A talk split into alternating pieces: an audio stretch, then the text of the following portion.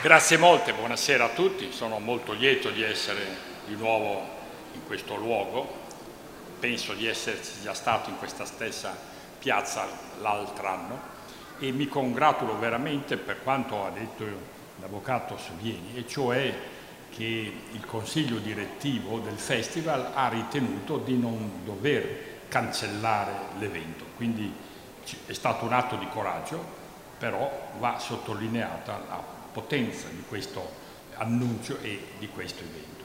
Così come ringrazio il dottor Caridi per la sua presentazione molto ricca e molto stimolante e io allora entro nel merito del tema che mi è stato assegnato partendo da questa considerazione. L'espressione quarta rivoluzione industriale è stata coniata nel 2011, appena nove anni fa, eppure oggi direi che è sulla bocca di tutti e la letteratura è abbondante. Qual è la caratteristica di questa quarta rivoluzione industriale? Quella delle cosiddette tecnologie convergenti del gruppo NBIC, dove N sta per nanotecnologie, B sta per biotecnologie, I sta per intelligenza, scusate, informazione e C e cognitive sciences sono sigle americane in inglese, quindi le scienze cognitive, gli studi sul cervello, soprattutto le neuroscienze e così via.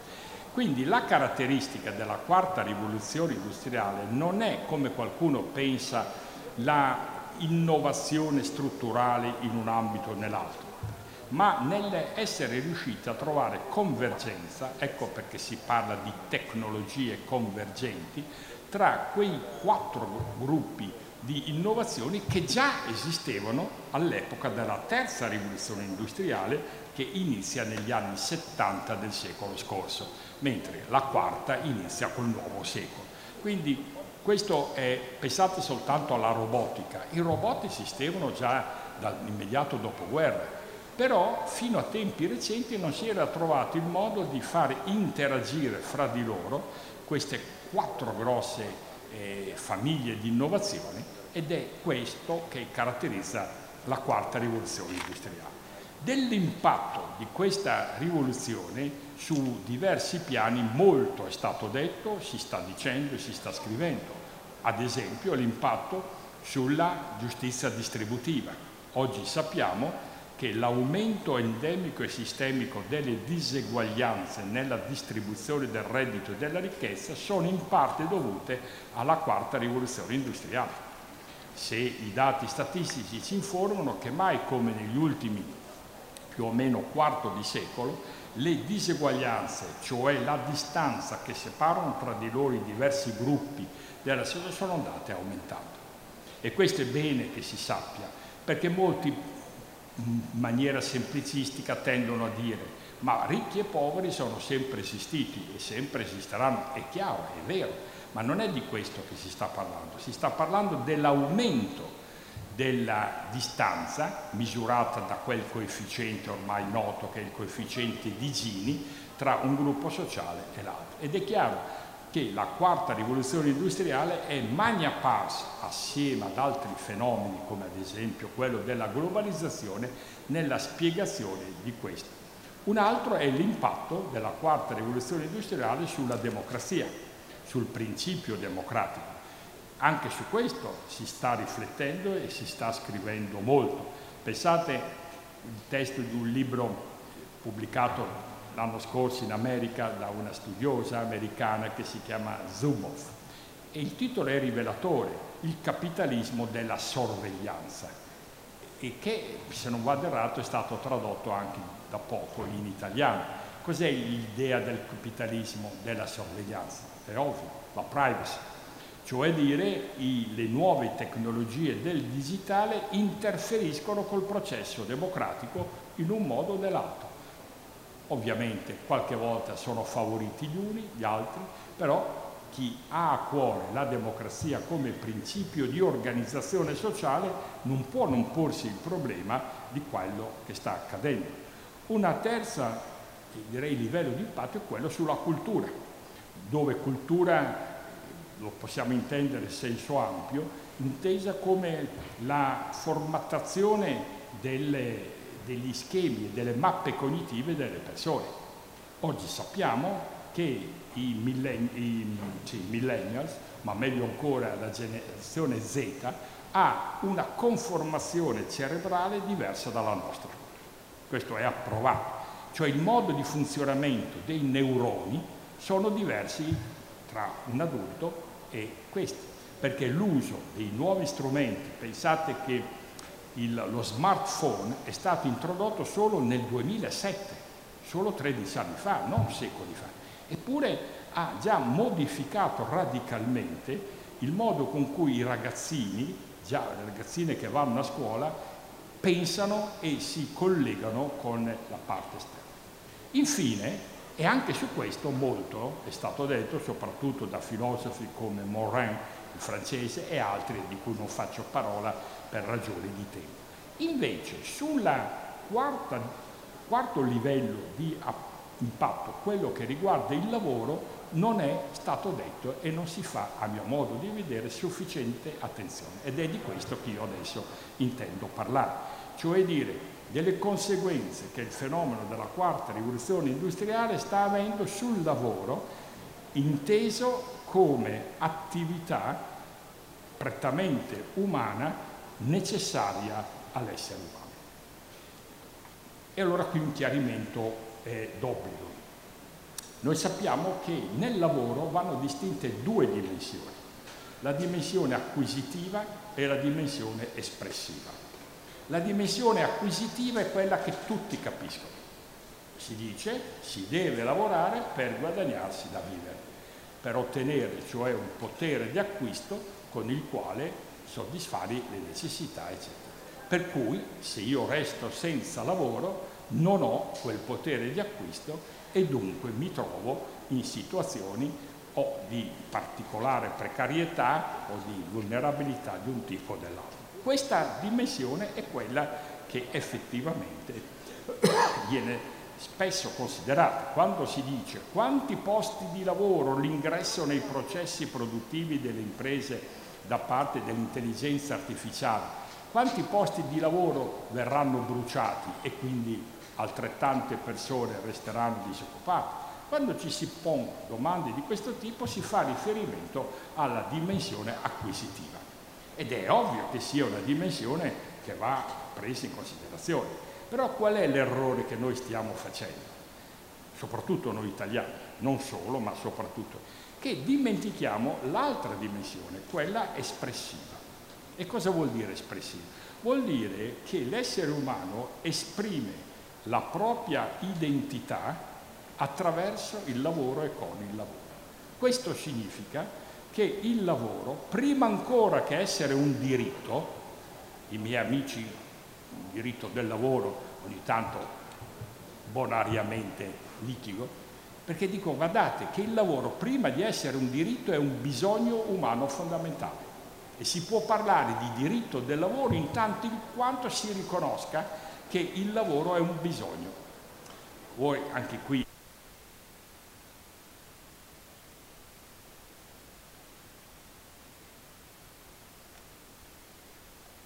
timos, che in greco vuol dire riconoscimento, e dice Platone, il bisogno fondamentale dell'essere umano è il bisogno di essere riconosciuti, non di essere alimentati. Quello è il bisogno fondamentale degli animali, delle bestie, ma l'essere umano, prima di pensare a questo, che rimane pur sempre un bisogno fondamentale, ha bisogno di essere riconosciuto da altri perché nessuno di noi può riconoscere se stesso. Quando questo avviene si dice quella persona è impazzita, come quando qualcuno parla con una cosa, perché solo il volto di un'altra persona può riconoscermi e io posso rispecchiarmi in quel volto. E allora come avviene questo riconoscimento? Attraverso il lavoro. Attraverso il lavoro che noi riusciamo a stabilire rapporti, o meglio ancora relazioni, che consentono di realizzare e di soddisfare il nostro bisogno di riconoscimento. Allora adesso voi capite subito una prima implicazione. Rispetto alla dimensione acquisitiva noi parliamo di lavoro giusto e di giustizia del lavoro.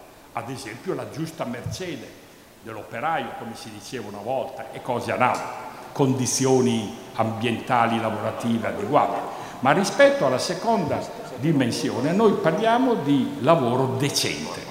Ebbene, dobbiamo sapere che un lavoro può essere giusto ma indecente. E qual è il lavoro decente?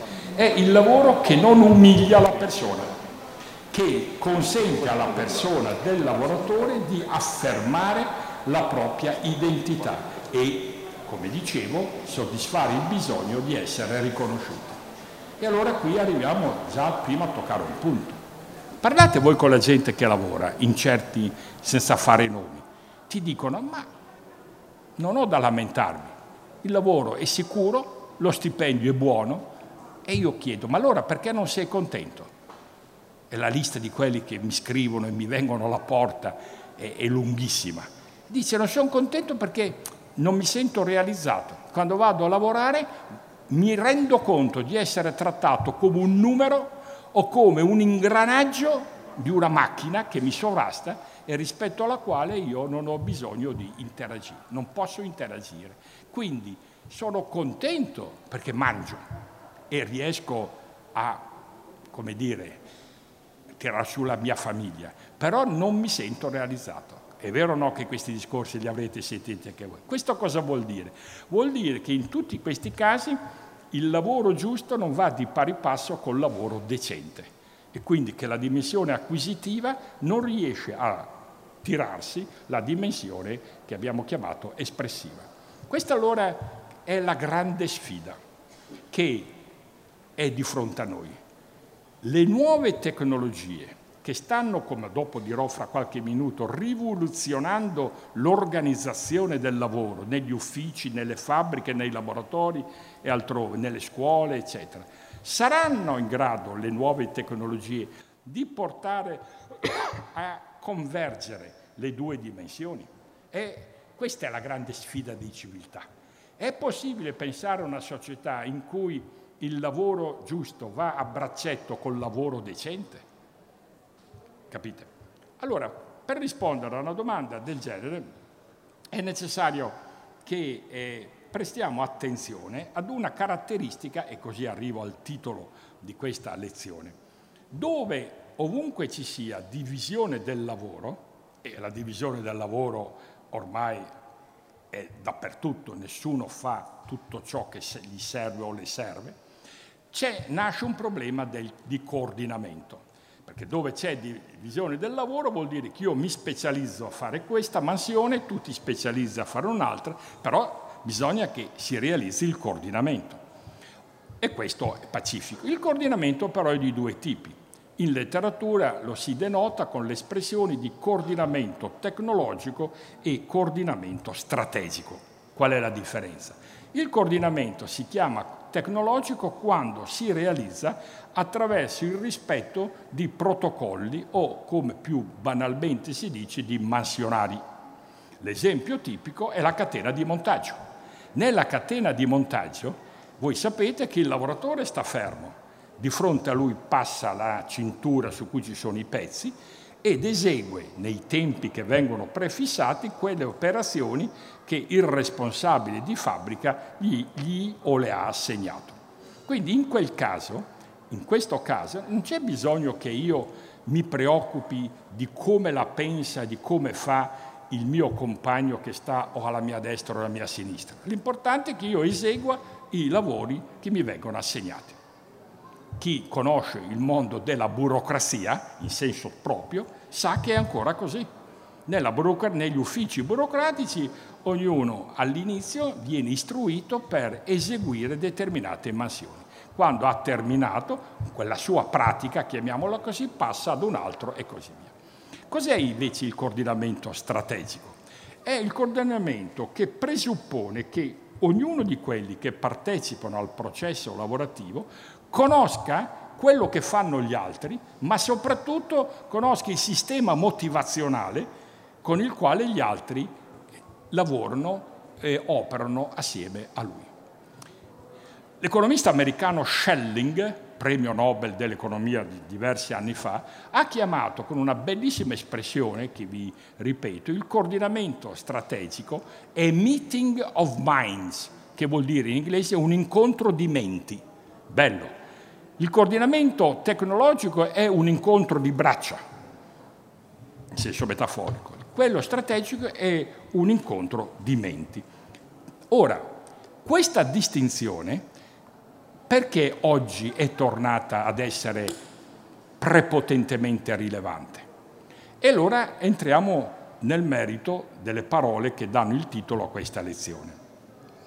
All'inizio degli anni 60 in America il filosofo ed economista Michael Polanyi, fratello del più noto Carl Polanyi, due fratelli molto bravi, erano emigrati eh, Carl Polani negli Stati Uniti, Michael invece in Inghilterra, Michael più filosofo di Carl, Carl più sociologo, antropologo, eccetera. Ebbene, all'inizio degli anni 60, in un libro veramente notevole, Michael, siccome è notevole, non viene quasi mai fatto studiare, eh, perché il trucco è quello, le cose importanti è meglio non spiegarle agli studenti o alla gente, perché altrimenti potrebbero è un vizio questo, eh, che hanno gli intellettuali, la categoria a cui stesso io appartengo.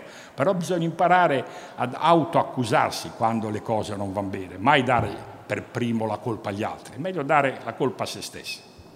Questa è una regola di metodo che mi hanno insegnato da piccolo e funziona. E cioè la distinzione tra conoscenza codificata e conoscenza tacita. E dice Polani, cos'è la conoscenza codificata? quella che si può trasmettere da una persona all'altra per via di codici.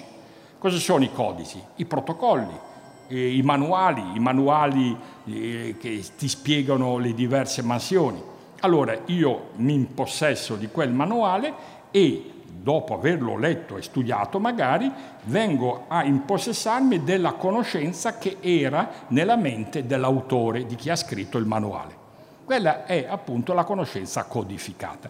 Quindi la conoscenza codificata si può trasmettere senza che le persone che la ricevono si pongono il problema da chi proviene la conoscenza e soprattutto del perché l'autore ha fatto quel che ha fatto, ha scritto quel che ha scritto.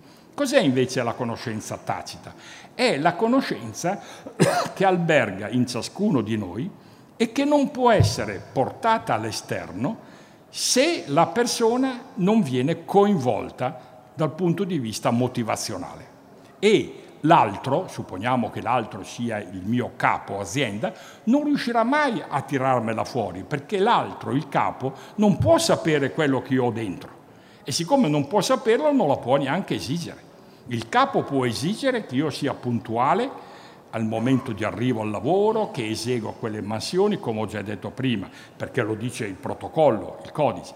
Ma è ovvio che se non c'è la, mio, la mia volontà, la mia libertà, che liberamente voglio portare a tua conoscenza quello che io avevo, non c'è modo di ottenerlo. Ebbene, qual è allora il punto? Che fino alla seconda rivoluzione industriale la conoscenza era di tipo codificato. Quindi bastava che nelle imprese pochi studiassero molto, i capi, i quali evidentemente organizzavano il processo produttivo, scrivevano i protocolli e li imponevano ai sottoposti. L'immagine è quella della piramide, la cosiddetta concezione piramidale dell'organizzazione d'azienda. I vertici sono, ecco, sono quelli che devono studiare, quelli che sta sotto non hanno bisogno, giusto imparare a leggere e scrivere, l'importante perché non devono pensare, mai, non devono pensare. Allora, qual è la novità di oggi? Che la conoscenza codificata non serve più a un fico secco. Oggi il fattore strategico di competitività, intesa in senso ampio, è la conoscenza tacita. Cioè dire chi sono le imprese, quali sono le imprese di successo. O io uso la parola imprese in senso ampio, ci mettete anche le organizzazioni, che non sono imprese ma sono organizzazioni dove c'è il lavoro. Quelle di successo sono quelle che riescono a mobilitare la conoscenza tacita, cioè a fare in modo che tutti coloro che operano dentro l'organizzazione siano posti nella condizione spirituale e psicologica di esternalizzare il proprio sapere. Nello stesso libro Michael Polani enuncia anche quello che è noto come il paradosso di Polani, che però in Italia chissà perché non viene mai utilizzato. Io non l'ho mai sentito dire da nessuno. E sapete cosa dice il paradosso di Polani? Dice noi sappiamo molto più di quel che riusciamo a dire. Provate a pensarci. Io non so, fra di voi ci saranno degli insegnanti, dei professori, eccetera. questo è fondamentale. Pensate voi a uno studente che sia un po' timido, sapete, timido, viene interrogato e non riesce a tirar fuori quello che ha dentro. E dopo il docente cosa dice? 4, 5, oppure lo rimprovera. Eh, perché è un docente che non ha studiato Polani e quindi lo invito ad andarsi a studiare. Perché il bravo docente deve capire se quell'allievo o l'allieva, ho detto timido, ma può vive una particolare situazione eh, familiare o personale, eccetera. E quindi io non posso basarmi solo su quello che mi dice con la parola o che mi scrive nel compito scritto. Devo avere, se sono un bravo docente, la capacità di tirargli fuori, e guardate i metodi per tirarli fuori ci sono, li conosciamo, quello che sa. E allora voi capite già da questo esempio le, le, le implicazioni pratiche. E perché molti giovani non sono contenti di andare a scuola? Perché sanno che non sono aiutati dalla istituzione scolastica a realizzare la propria fioritura. Perché guardate che un, uno studente che prende un brutto voto non è una cosa simpatica, perché si vergognano e i giovani perdono fiducia in loro stessi, perché dicono, anche se non lo dicono a voi, lo pensano, vedi come io sono inferiore, il professore mi ha dato quattro perché sa che sono uno zuccone, eccetera. E quando uno perde la stima in sé è la fine. È la fine, perché no? Sì, lo sappiamo questo. Ecco allora qual è il punto. Oggi il fattore di successo consiste nell'ottenere la conoscenza tacita. E allora adesso la domanda è, nel caso della scuola il problema l'ho risolto, non l'ho risolto, ne ho fatto cenno poc'anzi, ma in generale come si fa ad ottenere la conoscenza tacita? Ecco che torniamo alla distinzione iniziale. Bisogna che il lavoro soddisfi la condizione di espressività, cioè dobbiamo recuperare la dimensione espressiva. Fino ad anni recenti il mondo dell'impresa come ha cercato di ottenere la conoscenza tacita, che come ho detto è il requisito indispensabile per l'innovazione. Bisogna innovare, ma per innovare bisogna che, che tutti coloro che sono in grado di dire qualcosa al riguardo lo possano dire. La soluzione che, per colpa degli economisti, eh, quello che io l'ho detto prima, hanno delle gravissime responsabilità gli economisti accademici, perché hanno elaborato negli ultimi 30 anni delle teorie che oggi per fortuna sono scartate e molti di quei professori si vergognano, non possono girare, perché gli studenti in America, ho visto io con i miei occhi, gli tirano le uova o i pomodori, perché gli americani sono fatti così, noi tendiamo più ad auto, come dire, i nostri studenti sono più, chiamiamoli disciplinati, ma in America, siccome per andare all'università si paga tanti soldi, eh, quando i giovani vedono, questo è accaduto dopo la grande crisi del 2007 e 2008, hanno attaccato professori anche illustri, gli hanno detto ma cosa ci avete insegnato? Ci avete insegnato delle teorie di economia finanziaria che non hanno funzionato e la crisi a Wall Street, eccetera, noi stiamo pagando le conseguenze per colpa vostra. Il fatto che avevano ragione, perché quelle teorie erano sbagliate però nessuno poteva criticarli perché la regola era eh, che il professore ha sempre ragione, anche se ha torto, e così via. Capite? Allora la soluzione che era stata individuata per estrarre la conoscenza tacita, dicevo, è lo schema di incentivo. Diamo gli incentivi. Cioè io sono il manager, voi siete i miei collaboratori io so che voi potete avere una conoscenza tacita. Come faccio a indurvi a esternalizzarla? Vi scrivo uno schema di incentivo.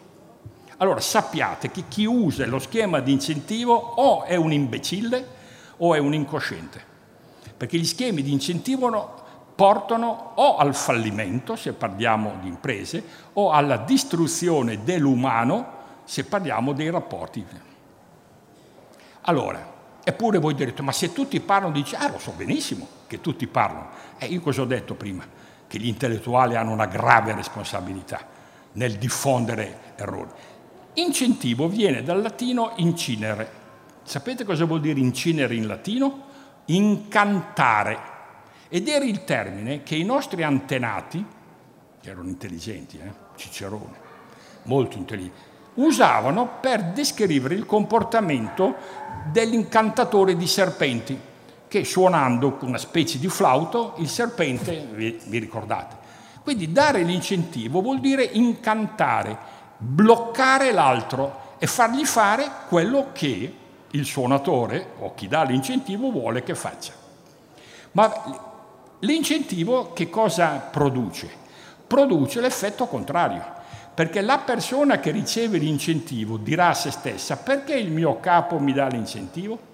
Mi dà l'incentivo perché vuole portarmi via la conoscenza tacita e lo vuole fare, come dire, obbligandomi con il pagamento in una forma o nell'altra, eccetera. Quindi il dipendente, chiamiamolo così, perde la fiducia in se stesso e perde la fiducia nel capo. La stessa cosa vale mutatis mutandis, per farmi capire, anche nei rapporti intrafamiliari. Il genitore che dice al figlio, guarda, e sa che gli vuole il motorino, studia. Se sarai promosso con la media almeno dell'otto, ti compro il motorino. Ora, questo è un incentivo. È tecnicamente un incentivo, perché è, ha la natura di contratto, da un punto di vista giuridico, l'incentivo. Ed è un contratto che si stipula ex ante, prima che il soggetto compia l'azione. Chiaro? L'effetto diretto di quell'incentivo è che il ragazzo, mio figlio, si mette a studiare 4-5 ore al pomeriggio dopo la scuola, perché vuole il motorino. Ma questo è l'effetto diretto, ma c'è anche l'effetto indiretto, che opera attraverso la psiche del giovane. Perché il giovane dirà, come mai mio padre mi dà questo incentivo? Perché sa che io capisco poco oppure sono svogliato, pigro. Allora lui mi dà l'incentivo per indurmi a studiare di più e quindi il risultato è che molto spesso l'effetto indiretto supera l'effetto diretto. Il ragazzo perde la stima in se stesso, studia 5 ore al pomeriggio, ma impara di meno, perché voi sapete che ognuno di noi per imparare ha bisogno di coltivare la self-esteem, si dice in inglese, cioè la stima in se stesso. Il giorno in cui tu perdi la stima in te stessa, tu non impari niente, anche se stai sui libri dal, come fanno i, come si chiamano, quelli che studiano sempre, eccetera. Ecco allora, la stessa cosa vale nel luogo di lavoro. Quindi l'incentivo ha la natura della droga. All'inizio ti stimola, ma poi dopo ti dà la batosta finale, eccetera. Ecco quindi perché arriviamo al punto oggi. Che preso atto che la, l'acquisizione della conoscenza tacita è indispensabile e la conoscenza tacita può essere portata anche dall'ultimo arrivato, l'ultimo arrivato. Ma se io vado in un'impresa e il mio capo dice taci tu che sei giovane, fresco di studi, devi star qui a imparare, e io ho un'idea su come migliorare la performance dell'impresa, alla fine io mi umilio, ma ci rimette anche l'impresa che non ha il beneficio di. C'è un episodio recentissimo di quattro anni fa a Washington, e questo è realmente accaduto. A Washington ci sono i musei famosi, lo Smithsonian è il più famoso, e i musei in America sono gestiti come se fossero delle imprese avevano ospitato una mostra di quadri famosa, al termine della quale il direttore del museo convoca i suoi dirigenti e dice adesso noi ci dobbiamo eh, mettere d'accordo, capire quali stanze della mostra sono state maggiormente visitate, perché così sappiamo i gusti, le preferenze dei visitatori e le andiamo a replicare in altre città, eccetera, eccetera. Si apre la discussione, uno dice io propongo di fare un'indagine di tipo campionario, prendiamo un campione di persone, mandiamo loro la, la, la, la richiesta di esprimersi con la domanda quali sono i quadri che più ti hanno colpito, interessato, costo 40.000 dollari. Un altro dice no, io propongo invece di, fare, di mandare delle email a tutti, non al campione, e ripete, costo 30.000 dollari, eccetera. La porta della stanza era rimasta aperta, perché il direttore, si vede che aveva studiato le cose di cui sto parlando, disse le porte devono stare sempre aperte. E nel corridoio c'era una persona di colore che puliva per terra e mentre girava su e giù aveva sentito. Ad un certo punto bussa e dice, direttore, eh, io avrei un'idea. I dirigenti guardano il direttore e gli dicono, come? Non vorrei mica far parlare questo, ma non vedi che lavoro che fa e poi non vedi che è un po' scuro, capite? Come dire, eh? E il direttore dice, no, no, voi siete razzisti, vieni, vieni.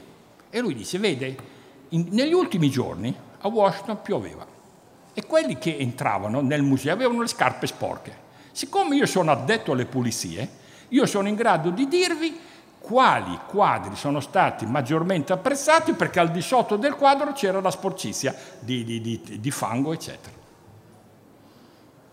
Questo realmente è Il direttore gli dà subito una mancia, un premio, non un incentivo, un premio, mille euro qualcosa, e ai suoi gliene dice di tutti i colori. Dice, voi siete dei, cioè, avrà usato delle parole anche un po' volgari, ma meglio non ripeterle, ma lo potete immaginare. Primo perché avete una mentalità razzistica. Secondo voi uno che pulisce per terra ed è nero non può avere una idea brillante? E voi mi avreste fatto spendere 30-40 mila dollari, io con mille dollari me la sono cavata, mille dollari di premio che è dato. E così via fatto. Ora, questi sono esempi. Io, se avessi tempo, ve ne racconterei tantissimi altri realmente accaduti. Il punto è che le idee nuove, innovative, possono albergare nella testa di chiunque. E quindi, se noi non ci liberiamo di quella concezione aristocratico-intellettualistica per cui solo alcune persone sarebbero deputate a pensare e ad avere idee brillanti, non ne usciremo. Ecco allora cominciate a capire il punto d'arrivo del discorso, che tutto questo è figlio di quella concezione del lavoro che noi chiamiamo di tipo tayloristico. Ora, l'ingegnere Taylor americano pubblica nel 1911 la sua opera fondamentale The Scientific Organization of Work, cioè l'organizzazione scientifica del lavoro e il modello taylorista ha avuto un impatto enorme dal punto di vista economico. Vi sarete chiesti perché gli Stati Uniti superano come potenza economica la Gran Bretagna dopo la Prima Guerra Mondiale? Perché gli Stati Uniti, in particolare Ford, è il primo ad applicare la metodologia taylorista nella propria fabbrica. La produttività sale, i costi di produzione si abbassano, i prezzi di vendita si abbassano e i prodotti americani invadono il mondo occidentale dell'epoca, Europa compresa e così via, eccetera. Quindi su questo nulla da dire ed è questo il motivo per cui il Taylorismo è diventato una sorta di punto di riferimento essenziale non solo per l'attività produttiva di fabbrica, ma anche nelle scuole, nelle università. La nostra scuola è taylorista nostra, ma anche quella di altri paesi, perché cambiano le, le, le perché il principio base del terrorismo è il principio di gerarchia, e cioè chi sta sopra comanda chi sta sopra. Famosa è la battuta di Ford quando un suo operaio gli dice ma io avrei questa idea, è rimasta celebre, dice tu sei pagato non per avere idee, ma per eseguire i comandi che ti arrivano. Papale, papale, capite? Queste. Ora, anche negli anni 30 cominciano a levare delle voci contrarie, in particolare un americano Elton Mayo, quello che ha dato il nome alla clinica che c'è ancora, Mayo Clinic, il quale era un professore, diremmo oggi noi, di teoria dell'organizzazione, che già metteva in evidenza negli anni 30 la pericolosità del modello taylorista. Ma il successo economico era quello che ho descritto e quindi... Ma un'altra voce che dobbiamo menzionare è quella del nostro Gramsci. Gramsci, se voi leggete i quaderni dal carcere, scrive delle pagine mirabili contro il taylorismo e dice il taylorismo aumenterà i profitti, ma distruggerà l'umanità perché umilierà i lavoratori. E dice Gramsci, i lavoratori non vogliono solo lo stipendio per mangiare, che è ovvio, ma vogliono anche essere rispettati nella loro dignità. E Gramsci, per aver scritto queste cose, ha pagato di persona la sapete la storia di Gramsci, eh? E bisogna dirle queste cose, perché fino a molto tempo fa era vietato. E invece a me mi hanno insegnato che la verità va detta anche quando dà fastidio. Perché Gramsci, nel dire questo, critica Lenin. Sapete chi era Lenin? Eh.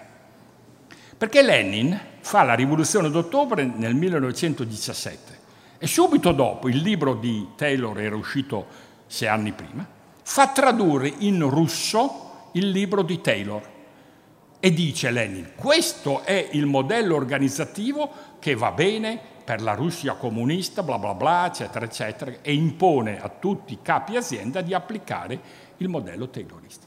E Gramsci dice, ma se quello che comunismo è quello che toglie l'umanità, e allora avere avuto il coraggio di sfidare poi negli anni 30 c'era Stalin. Stalin, Lenin era un intellettuale, Stalin no, Stalin sapete, no? Cioè, però era un po' cattivello e quindi, voi sapete, l'hanno fatto morire in carcere perché poteva essere salvato benissimo.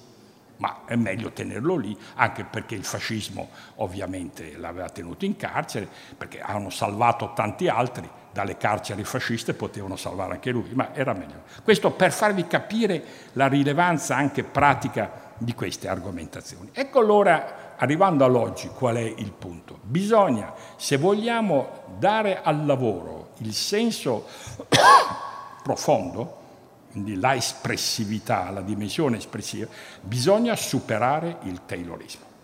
Punto e basta. Ma bisogna superarlo non solo nelle fabbriche, dappertutto, nella scuola, nell'università, in tutti i luoghi dove c'è una organizzazione del lavoro. Perché? Voi direte, ma è, è chiaro che è possibile, perché se non fosse possibile direi queste cose. Dovete sapere che nel 2007, 2007 in America, Brian Robertson, professore alla Harvard Business School, la business school di Harvard, la numero uno a livello mondiale, ha pubblicato un libro che ha per titolo Holocracy. Pensate, lui ha usato una parola greca, e noi traduciamo con olocrazia. Ecco, il modello di organizzazione olocratico è esattamente l'opposto di quello taylorista. Esattamente l'opposto. Quello taylorista è verticale, il modello olocratico è orizzontale. Il modello taylorista ti dice che il capo pensa e gli altri eseguono, nel modello olocratico tutti devono pensare e tutti devono avere la possibilità, confrontandosi ovviamente con gli altri, di esternare la propria conoscenza tacita. Ora, ecco allora, capite, se vogliamo che accanto al lavoro giusto, e l'ho già detto, il merito delle organizzazioni sindacali e operaie è notevole, le battaglie che sono state portate avanti per garantire la giustizia del lavoro ma vogliamo affiancargli la decenza del lavoro, nel senso che ho chiarito, bisogna superare il taylorismo. E questo oggi è possibile. E chi dice il contrario o è un imbecille, nel senso di Léon Blois, o è un irresponsabile, perché ha degli interessi nascosti da tutelare. E bisogna dirle, perché molti imprenditori, io parlo in generale, eh, questa è una realtà molto particolare, quella in cui siamo, l'Emilia Romagna per intenderci, io però devo parlare in generale. E ancora oggi la più parte delle nostre imprese sono governate con il modello taylorista. Ovviamente un po' raffinato, un po' migliorato, ma basicamente è questo. E la prova uno la c'è andando a parlare con le persone che lavorano, che non hanno raggiunto i livelli dirigenziali. Chiedete loro se sono soddisfatti o no. Chiedete loro a quelli che lavorano nelle banche, qua e là, eccetera la ripetitività, eccetera. Perché nel modello holocratico chi lavora deve studiare. Eh, una bella storia. Deve studiare, non deve solo eseguire quello che altri gli... E quelle imprese che lo stanno da qualche anno applicando hanno successo. Che ci sia il Covid, la pandemia o no, che ha riguardato tutti, perché, perché alcune invece hanno avuto successo e altre no? Provate a darvi la risposta e lo capite subito. Pensate voi, con il lockdown, lo smart work, lo sapete, no? lo smart working. È chiaro che se voi tenete un modello taylorista, lo smart work non riuscirete mai a farlo. Al massimo fate il telelavoro, che non è lo smart working. Eh? Lo smart working è una cosa, il telelavoro è un'altra cosa. Quindi ecco perché in questa situazione molte imprese sono andate male perché non erano culturalmente attrezzate per realizzare quella smart working che ha consentito ad altri invece di ottenere magari un abbassamento di risultati, ma non troppo e così via. Questa allora è la prima implicazione pratica. La seconda è quella che riguarda il mondo della scuola e dell'università. In parte l'ho già anticipato. Bisogna che il terrorismo esca dalla scuola e anche soprattutto dall'università. Dico, ma mai è possibile che nelle aule universitarie giovani che hanno l'età media di 22, 23, 24 anni, già maggiorenni, che vanno a votare perché sono maggiorenni, debbano sempre star zitti e accettare, prendere per buono quello che il professore dice anche quando sono delle cavolate emerite? Perché se non lo fanno verrà bocciato? Eh? Vi sembra giusto? Eh, cioè, noi abbiamo quattro nipoti una all'università, due, gli altri ai licei, eh, delle, delle figlie che abbiamo. E ci raccontano, per fortuna, che non hanno il, nostro, il mio cognome, perché anche mia moglie fa il mio stesso lavoro, no? nostro, perché sono figlie delle figlie, per fortuna, perché evidentemente sarebbero conflitti, però loro venendo da noi ci raccontano, in particolare quello che fa l'università, ha fatto il corso di economia, microeconomia, e mi sono fatto robe da, da, strapparsi i capelli, Beh, io non ce li ho più, quindi, vabbè. ma cose da matti, e ho dovuto dire, ti capisco, dice però nonno, se io dopo non dico all'esame quello che lui ha detto, quello là mi segna errore. Ma dico, ma si può andare avanti così? Si può andare avanti in una situazione in cui i giovani che hanno in media 24-25 anni non possano, non possano anche loro dire come affronterebbero il problema di questo, di quell'altro, i vari problemi che angustiano le nostre società e che debbono prendere per buono quello che viene impartito, che è esattamente una replica del, del modello taylorista. E allora ecco perché c'è la disaffezione. Non si va. Ma se voi ai giovani li stimolate, vengono fuori dei, veramente, a volte io stesso mi meraviglio, io faccio scrivere loro i paper, perché continuo a insegnare anche se sono in pensione da otto anni, eh, perché mi hanno obbligato, e, e, loro faccio scrivere i paper, cioè de, delle tesine, ma vi, vi, posso assicurare che alcune volte dico, ma guarda, imparo io da loro, perché probabilmente essendo loro più pratici di me nel trovare nelle varie, eh, da Google eccetera, riescono ad avere una freschezza di informazioni superiore alla mia. E quindi io li gratifico, perché poi parlo con loro, dico, ah, voi mi avete insegnato questo, io vi avrò insegnato altro, e voi capite, i giovani, voi non ci crederete, ma studiano come dei matti. Studiano perché si divertono, dice, ah, dobbiamo far vedere al professore che anche noi siamo in grado di dare un contributo, ma se io li, li, li trattassi alla maniera che sto criticando, voi capite che quella conoscenza tacita non verrebbe mai e così via. Ecco allora qual è il, la parola che dobbiamo reintrodurre nel linguaggio scolastico universitario, che è la parola conazione. La parola conazione viene introdotta 2400 anni fa da Aristotele. Era intelligente, eh? Era intelligente. Noi l'abbiamo cassata, eliminata. Conazione è la parola che risulta dalla crasi tra due parole, conoscenza e azione. Conazione, conoscenza. Che vuol dire che la conoscenza deve essere messa, deve essere congruente e deve essere messa al servizio dell'azione. E l'azione non può svolgersi se no, alle spalle non ha la conoscenza. Capitano che questa è la vera rivoluzione culturale, che vuol dire che la conoscenza non può fermarsi a 24 anni quando uno si laurea e poi basta. No, perché anche chi ha 50 anni, 60 anni deve continuare, tra virgolette, a studiare, perché se vuole agire, pur avendo 60 anni, deve avere quella conoscenza che gli o le consente di padroneggiare il processo al quale è dedicato. Ecco allora capite, questo, que, all'estero già il termine in inglese si dice connection. Se voi digitate connection in Google, vedete una stampata di articoli, libri, convegni, dibattiti esattamente su come implementarli. Poi c'è chi può implementarli in un modo o in un altro, ma l'importante è, come dicevo oggi in un'altra intervista, in un'intervista, superare quella espressione che si sta rovinando, che è l'espressione di alternanza scuola-lavoro. Io sono certo che chi l'ha fatto sarà, l'ha fatto in buona fede, altrimenti l'inferno sarebbe garantito. Perché la, l'espressione alternanza scuola-lavoro è quella che ci sta rovinando. Perché? Perché cosa vuol dire alternanza? Vuol dire che la scuola è alternativa al lavoro e quindi c'è un conflitto. Bisogna parlare di convergenza scuola-lavoro, non di alternanza. Invece il nostro modello dicotomico è tale per cui fino a una certa età studi e basta, conoscenze e basta, dopo lavori, cioè azione e basta.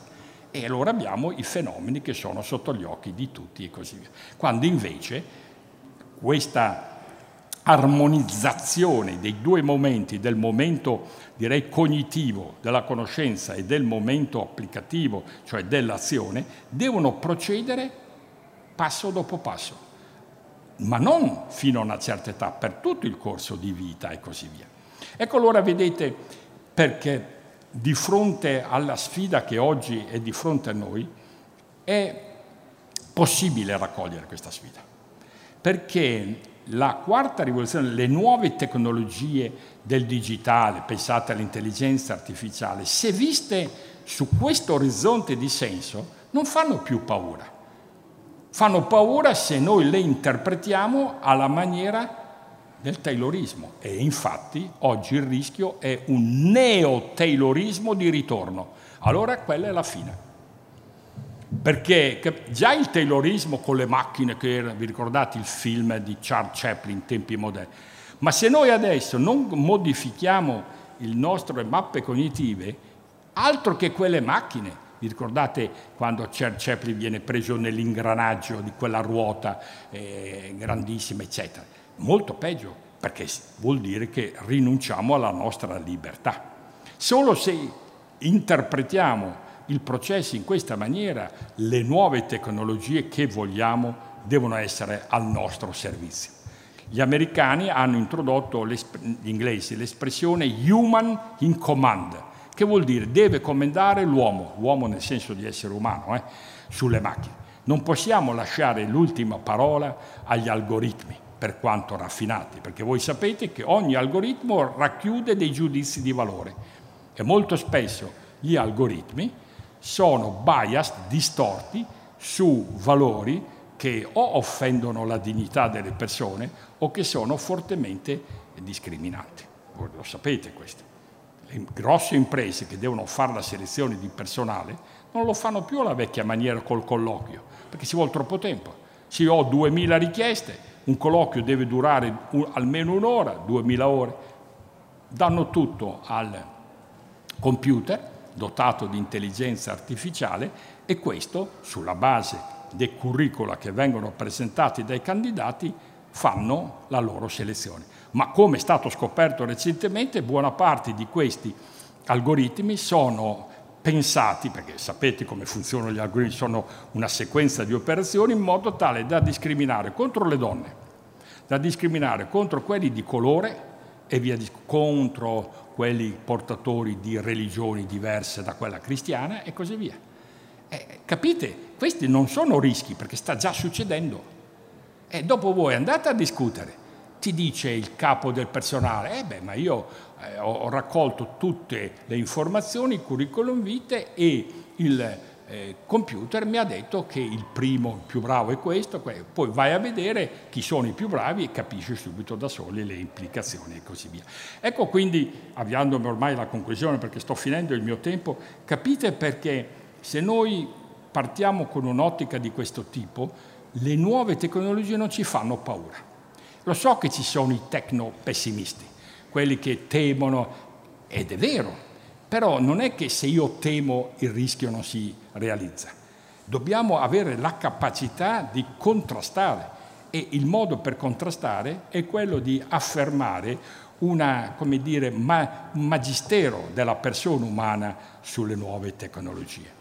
Qualcosa sta avvenendo, perché voi sapete alla fine del 2018 l'Unione Europea ha approvato, gli americani ancora no, ha approvato un codice etico per l'intelligenza artificiale, in particolare il machine learning, non so se ne avete sentito parlare, e anche per i cobot. Cobot vuol dire collaborative robot, cioè sono i robot che collaborano con l'uomo. E queste regole eh, sono state eh, discusse, preparate da un team di 44 esperti, c'erano anche due italiani tra i 44, e sono state fatte oggetto di discussione dal Parlamento europeo che le ha approvate. È chiaro che è un primo passo importante che va nella direzione giusta. Purtroppo quello che noi vediamo è che i singoli paesi, voi sapete come funziona l'Unione Europea, che l'Unione Europea approva questo codice, però devono essere i singoli paesi che lo internalizzano nel proprio sistema eh, legislativo, perché se non lo internalizzano nel proprio apparato di leggi quelle raccomandazioni restano eh, evidentemente eh, come lettera al vento e così via. E, e noi su questo siamo molto indietro, perché non lo stiamo facendo. E dire che due italiani hanno partecipato al gruppo di lavoro dei 44, perché ogni paese aveva i suoi... però è come se non fossero stati presenti e così via. L'ultima osservazione, prima di chiudere, è allora che tutto questo mi permette di capire e di, di chiarire la differenza tra la libertà nel lavoro e la libertà del lavoro. Finora abbiamo combattuto aspre battaglie per garantire la libertà nel lavoro, cioè mentre si lavora. Dobbiamo fare il passo ulteriore, la libertà del lavoro, che vuol dire dare la possibilità a tutti di lavorare secondo quella modalità di cui ho fatto parola, e cioè la eudamonia. Eudamonia è una parola greca usata da Aristotele molte volte, che vuol dire fioritura.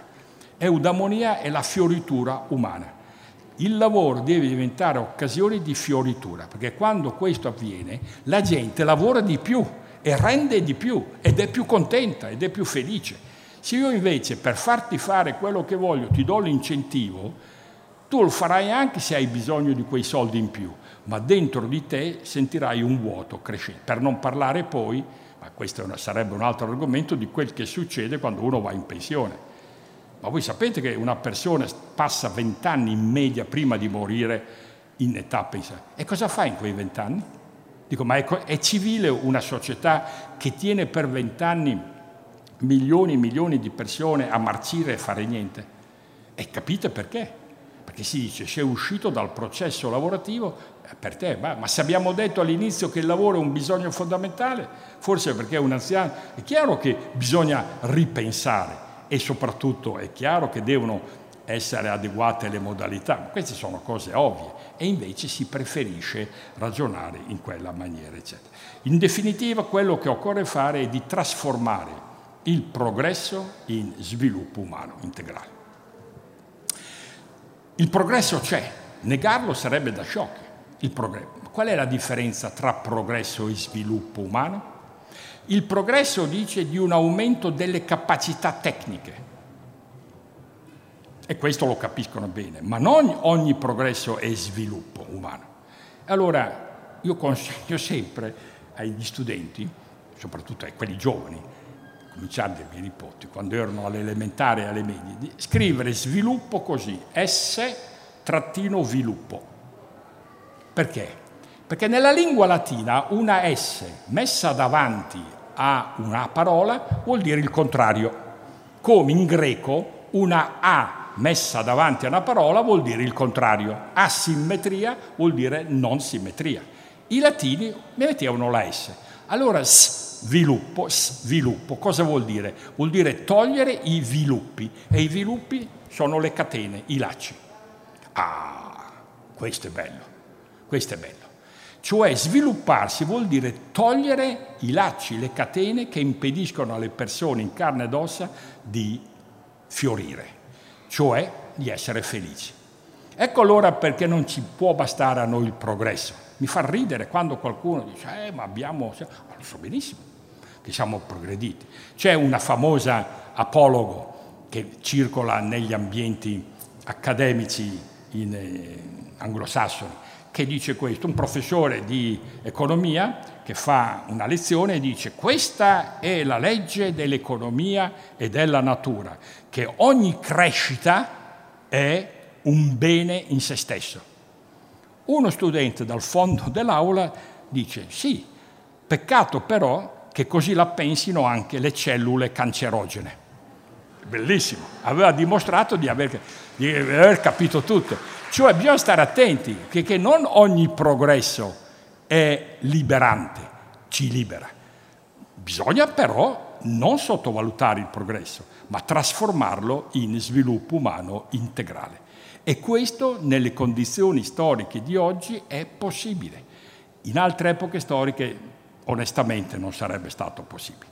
Ma usare le innovazioni che a getto continuo le, la tecnoscienza ci fornisce per una prospettiva, un telos, come dicevano i greci, un fine di questo tipo, secondo me ci permette di ottenere il meglio e di usare il meglio delle nuove tecnologie senza perdere il senso, la parola senso vuol dire eh, direzione, delle. E vorrei chiudere con due righe che ho letto, un po' per caso, pensando a questo incontro, di Khalil Gibran, quell'autore, sapete, libanese, il suo libro più noto è Il profeta. Sentite cosa scrive, cito, e io vi dico che in verità la vita è tenebra fuorché quando è slancio, e ogni slancio è cieco fuorché quando è sapere e ogni sapere è vano fuorché quando è lavoro. E ogni lavoro è vuoto fuorché quando è amore. Il lavoro è amore reso visibile. Con questo chiudo la mia presentazione e adesso discutiamo. Grazie.